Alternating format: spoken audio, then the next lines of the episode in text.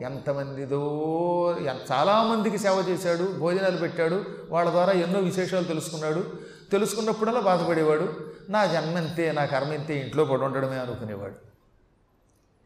ఈ విధంగా అభ్యాగతుల సేవ చేస్తూ ఇతరులకు సేవ చేయటం అన్నం పెట్టడమే తనకి పరమావధిగా భావించి అంతకంతకి ఆస్తులు అభివృద్ధి చెందుతూ ఉండగా సుఖంగా బ్రతుకుతున్నాడు ఆయన ఇలా ఉండగా ఒకరోజు తమాషా జరిగింది.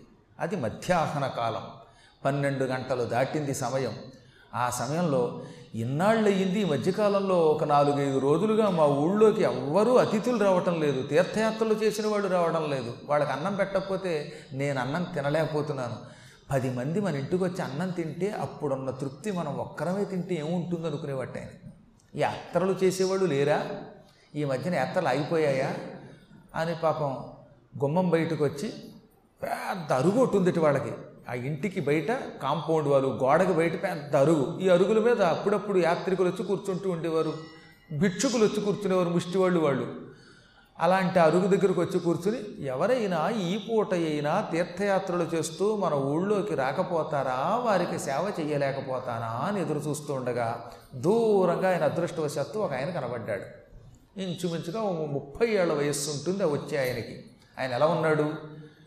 ముడిచిన ఒంటి కెంజడమూయ మువ్వన్నె మెగముతోలు కిరీటముగ ధరించి బాగా జుట్టుంది. ఆ జుట్టుని జటాజూటముల కింద బంధించాడు. ఒకే ఒక్క జడ కింద వేశాడు దాన్ని. ఈ జడలు కనపడకుండా ఉండడానికి ఏం చేశాట నెత్తి మీద అట్టగట్టి జడ వేసుకున్న ఆ జడ బయట వాళ్ళకి కనపడకుండా మొత్తం జుట్టు చుట్టూతా పులితోలు కిరీటం పెట్టుకున్నట్టు పెట్టుకున్నాడు కుళ్ళాయి పెట్టుకున్నట్టు పెట్టుకున్నాడు. కొంతమంది చూసారా? చర్మములతో టోపీ తయారు చేయించుకుని నెత్తి మీద పెట్టుకుంటారు. పెట్టుకుంటే లోపల ఉన్నటువంటి జుట్టు కనపడదు. అదే కొంతమంది ఏం చేస్తారు? వాళ్ళ వాళ్ళ నియమాలు సన్యాసుల్లో నియమాలు. ఈ జుట్టు కనపడకుండా దాని మీద ఒక గుడ్డ వేసుకుంటారు. అలా గుడ్డ వేసుకునే నియమం కలిగిన వాళ్ళు కొందరు ఇప్పుడు శంకరాచార్యుల వారు ఉన్నారు. పైన నెత్తి మీద గుడ్డ ఉంటుందన్నమాట చెంగు. కొంతమంది జింక చర్మమో పులి చర్మమో ఏదో ఒకదానిని కిరీటంగా ధరిస్తారు? ఆ వచ్చిన వాడికి జుట్టు ఉంది ఆ జుట్టు జడ కింద కట్టుకున్నాడు ఆ జడ మీద పులితోలు కిరీటంగా ధరించేట మువ్వన్నె మెగముతోలు అంటే పులి యొక్క తోలు కిరీటముగా ధరించి. ఇంకా చేతిలో ఒక కకపాల ఉన్నది. కొంతమంది చూసారో లేదు ఎప్పుడు గుడ్డ సంచి వేసుకు తిరుగుతారు. ఆ గుడ్డ సంచి పూర్వం సన్యాసులు వేసుకునేవారు. మనం సన్యాసం పుచ్చుకోకపోయినా సన్యాసుల యొక్క లక్షణాలు మాత్రం అలవర్చుకుంటున్నాం కలియుగంలో. ఈ గుడ్డ సంచి ఒకటి తయారు చేసుకుని అందులో ఏం చేస్తారు? విభూతి జపమాల ఇలాంటివి పెట్టుకుంటారు. ఈయన కూడా సన్యాసులు ధరించే భిక్షుకులు ధరించే ఒక జోలి వేసుకున్నాడు. ఆ జోలిని కకపాల అంటారు. చేతికి ఒక కడియం ఉన్నది. తర్వాత యోగ దండం ఉన్నది.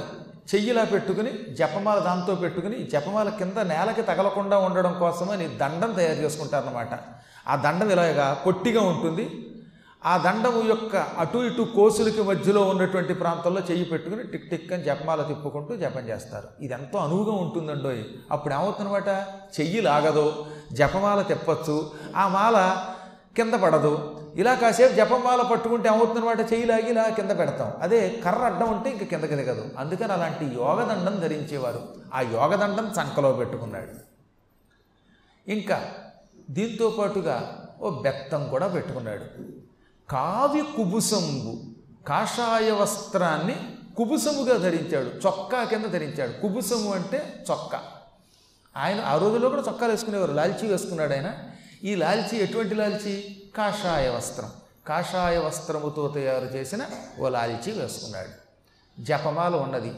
చెవుల రుద్రాక్ష పోగులు చౌకళింప చెవులకి కుండలములు బదులుగా రుద్రాక్షల యొక్క పోగులు వేసుకున్నాడు. చేతిలో జలకుండిక అని కమండలం కూడా పెట్టుకున్నాడు. కమండలంలో నీళ్ళు ఉంటాయన్నమాట. ఆ నీళ్ళతో ఉన్నటువంటి కమండలం కూడా పట్టుకున్నాడు. అటువంటి ఒకనొక మహానుభావుడు అక్కడికి వస్తున్నాడు ఆయన శరీరం ఇత్తడి రంగులో ఉందిట. బాగా తోమిన ఇత్తడి రంగు. బంగారపు రంగంలా. ఎందుకంటే బంగారము పసుపచ్చగానే ఉంటుంది. ఇత్తడి కాస్త పసుపచ్చగానే ఉంటుంది. ఆ వచ్చేవాడికి బంగారం మీద వ్యామోహం లేనివాడు అవడం వల్ల ఇక్కడ పోలిక కూడా ఆరకోట ఛాయ ఇత్తడి కాంతితో ఉన్నాడు. తళతళ మెరిసిపోతున్న ఇత్తడి రంగుతో ఉన్నాడు. ఆయనకి పెద్దగా పొట్టలేదట అయినా ఏం చేశాడు? ఆయన కట్టుకున్న వస్త్రాన్ని ఓ పైన ఉన్నటువంటి కండువాలో తీసుకున్నాడు. ఈ కండువా లాంటి చర్మం గట్టిగా వడ్డాణంలా కట్టుకున్నాడు. నడుముకి బిగించి కట్టాడు. నడుముకి ఎప్పుడైతే ఈ వస్త్రం కట్టాడో బిగించి అప్పుడు కొంత పొట్ట కొద్దిగా ఉబ్బిలా పై కనబడుతుందట. మీరు బాగా బెల్ట్ పెడితే అవుతున్నమాట ఈ పై భాగం పొట్ట కొద్దిగా ఉబ్బి కనబడుతుంది. అక్కళించిన పొట్ట మక్కళించి. కొంచెం ఉబికి వస్తుంది. అటువంటి ఒకనొక ఆకారం కలిగిన వాడు వస్త్రములు కలిగిన వాడు ఒక సిద్ధ పురుషుడు వచ్చాడు. ఆ వచ్చేవాడు మామూలు సిద్ధుడు కాదు. చేరిత దేహం ఔషధ సిద్ధుడొకడు. ఔషధ సిద్ధుట. ఔషధములను ప్రయోగించటంలో చాలా గొప్పవాళ్ళు. మహాతపస్సు చేస్తే పసరులు తయారు చేసి ఆ పసరు యొక్క మహిమతో అనేకమైన కార్యములు చేయగలిగేవాళ్ళు. ఆ పసరుతో రాళ్ళని బంగారంగా తయారు చేసేవాళ్ళు ఉన్నారు. దానికి పరుసవేది అని పేరు. రాళ్ళు ఇనుము ఇటువంటి వాటిని బంగారం చేసే విద్య కలిగిన వాళ్ళు వాళ్ళు. అయినా వాళ్ళు అలా చెయ్యరు. బంగారం వ్యామోహం ఉండదు వాళ్ళకి. బండరాళ్ళే బంగారం కింద భావిస్తారు. వాళ్ళకు కొంపల మీద వ్యామోహం ఉండదు తిండి మీద వ్యామోహం ఉండదు అలా తిరుగుతూ ఉంటారు. ఎవరైనా పెడితే తింటారు పెట్టకపోతే కిక్కురు మనకుండా ఊరుకుంటారు. అంతటి వైరాగ్య సంపన్నులు. అటువంటి ఒక ఔషధ సిద్ధుడు అలా వస్తున్నట్ట. ఇలా వస్తున్న ఆ పరమయోగేంద్రుణ్ణి చూచాడు. పులకించిపోయాడు. నాలుగైదు రోజులు ఆలస్యమైతేనే పరమసిద్ధుడు ఒక యోగి మహాత్ముడు మా ఊరు వస్తున్నాడు నా అదృష్టం పండిపోయిందనుకున్నట్ట. భక్తితో ఎదురుగా వెళ్ళాడు. అమాంతంగా కాళ్ళకి నమస్కారం చేశాడు. చెయ్యి పుచ్చుకున్నాడు. ఆయనకు అలసట లేకుండా ఇంటికి తీసుకొచ్చాడు. గృహం లోపలికి తీసుకొచ్చి ఆసనం వేసి కూర్చోబెట్టాడు. భార్య బంగారప్పళ్ళెం తెచ్చింది. బంగారపు పళ్ళెంలో ఆయన కాళ్ళు పెట్టింది. ఆ తర్వాత ఆవిడ నీళ్ళు పోస్తూ ఉండగా ఆ వచ్చిన సిద్ధుడి కాళ్ళు రెండు పూర్తిగా కడిగాడు.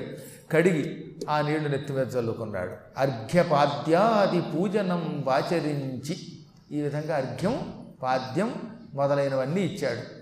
ఇష్టమృష్టాన్న కలన సంతుష్టు చేసి ఆయనకి ఏవేం పదార్థాలు ఇష్టమో అడిగి అడిగి తెలుసుకుని రుచి కలిగిన పదార్థాలతో భోజనం పెట్టాడు. ఆ తర్వాత ఆయన్ని ఆసనం మీద కూర్చోబెట్టాడు. సన్యాసులు కనుక తాంబూలం వేసుకోరు. సన్యాసులకు తాంబూల సేవనం పగటిపూట నిద్ర ఇవి నిషిద్ధం గుర్తుపెట్టుకోండి. సన్యాసులు అటు సూర్యుడు ఇటు పొడిచినా సరే గృహస్థాశ్రమం విడిచిపెట్టి యతి ఆశ్రమంలోకి యత్యాశ్రమంలోకి ప్రవేశించారు గనక పగటి నిద్ర నిషిద్ధం తాంబూల సేవనం నిషిద్ధం అలాగే వింజామరలు వేచటం నిషిద్ధం ఇవన్నీ కొన్ని నియమాలు ఉంటాయి వాళ్ళకి. అటువంటి నియమము కలిగినటువంటి మహానుభావుడైన.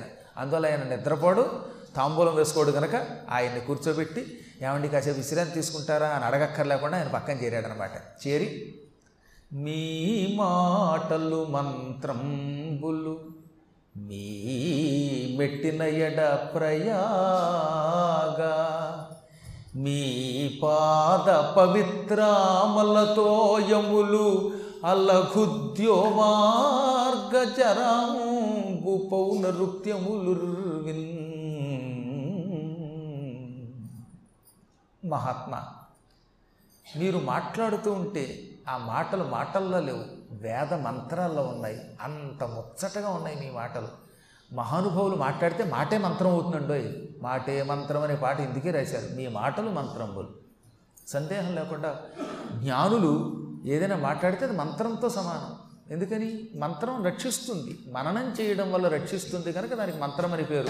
మంత్రం అంటే అర్థం ఏంటి మననాత్ త్రాయతే ఇది మంత్ర. మననము చెయ్యడం వల్ల మనల్ని రక్షిస్తుంది. శివా శివానండి రక్షిస్తుంది అది. అందుకని మంత్రం అన్నారు. మహాత్ములు ఏం చెప్పినా అవి మననం చేసుకుంటే మీకు ఉపయోగం అవి మిమ్మల్ని రక్షిస్తాయి. అందుకే పురాణ వాక్కులన్నీ మంత్రములే. ఓ యోగేంద్ర నా అదృష్టవశాత్తు నువ్వు వచ్చావు నువ్వు మాట్లాడే ప్రతి వాక్యము మంత్రమే. మీ కాలు పవిత్రమైనది. మీరు అడుగు పెట్టిన స్థలం సాక్షాత్తు ప్రయాగ త్రివేణి సంగమం. గంగా యమున సరస్వతీ నదుల యొక్క సంగమము ఎంత గొప్పదో మీరు అడుగుపెట్టిన స్థలం అంత గొప్పది. అంటే నువ్వు నా ఇంట్లో అడుగుపెట్టావు నా ఇల్లు సాక్షాత్తు ప్రయాగ అయిపోయింది ఇంక నీ కాళ్ళు కడగ్గా వచ్చే నీళ్ళున్నాయే ఇందాక రాగానే ఏం చేసాం నీ కాళ్ళు పళ్ళెంలో పెట్టాం కడిగాం. ఈ నీ కాళ్ళు కడగ్గా వచ్చిన నీళ్ళు ఆకాశగంగా జలం మహానుభావుల పాదములు కడగ్గా వచ్చిన నీళ్ళు గంగా జలంతో సమానమట. అందువల్లే నేను మిమ్మల్ని చూసి సాక్షాత్తు భగవంతుడు వచ్చాడని పొంగిపోతున్నాను.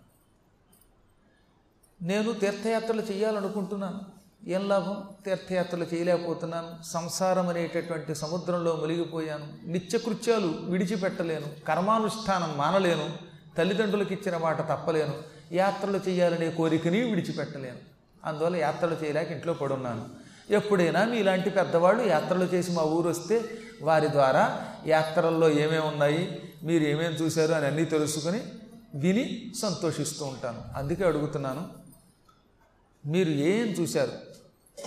ఏ ఏ దేశములను చెరిల్చితిరి మీరే ఏ గిరుల్ పెట్టినారే ఏ పుణ్యవనాళి ద్రెమ్మరితిరి ఏ ఏ తోయధుల్డాసినారు ఆయా చోటుల కల్గు వింతలు మహాత్మా.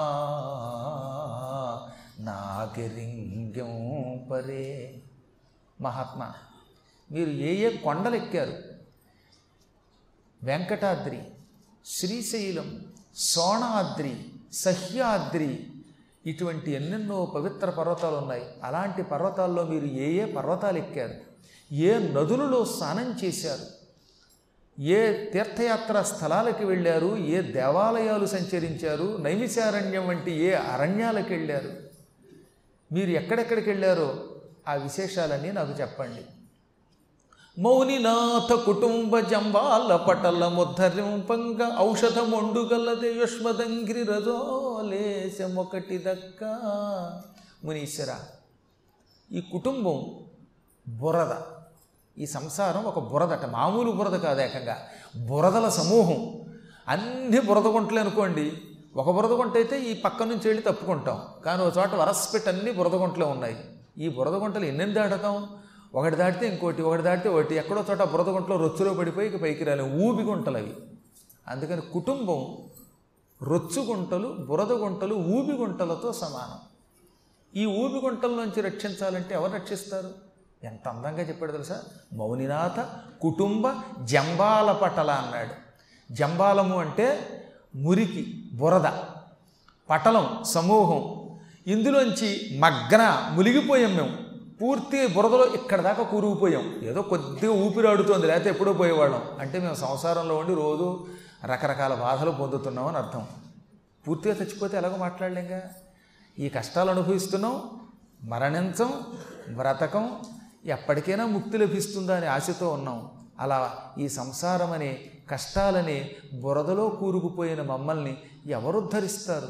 మీలాంటి మునీశ్వరుల పాదధూళి తప్ప. అందుకే మీ పాదధూళి ఆచరిస్తున్నాను. మహాత్ములని సేవించి వారి కాళ్ళ కింద ఉన్న దుమ్ము తీసుకుని ఆ దుమ్ము నెత్తి మీద వేసుకుంటే ఈ బురదలోంచి బయటకు వస్తా అంట. మీకు రహస్యం ఏంటంటే బాగా బురద ఉందనుకోండి ఈ బురద గట్టిపడడానికి ఏం చేస్తాం? గమేళాలతోటి వాటితోటి మట్టి పట్టుకొచ్చి అందులోకి వస్తారు పూర్వకాలంలో ఏం చేసేవారు? వీధంతా బాగా బురద బురద రొచ్చైపోతే అటు ఇటు కదలడానికి గట్టి మట్టి అందులో పోస్తారు. ఏ కంకరో ఇలాంటిది.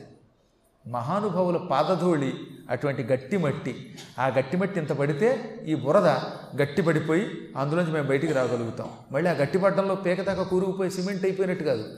క్రమంగా బయటికి రావడానికి పనికొచ్చే మట్టి మీది.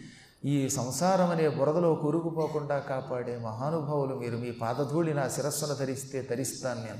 అందుకు అడుగుతున్నాను.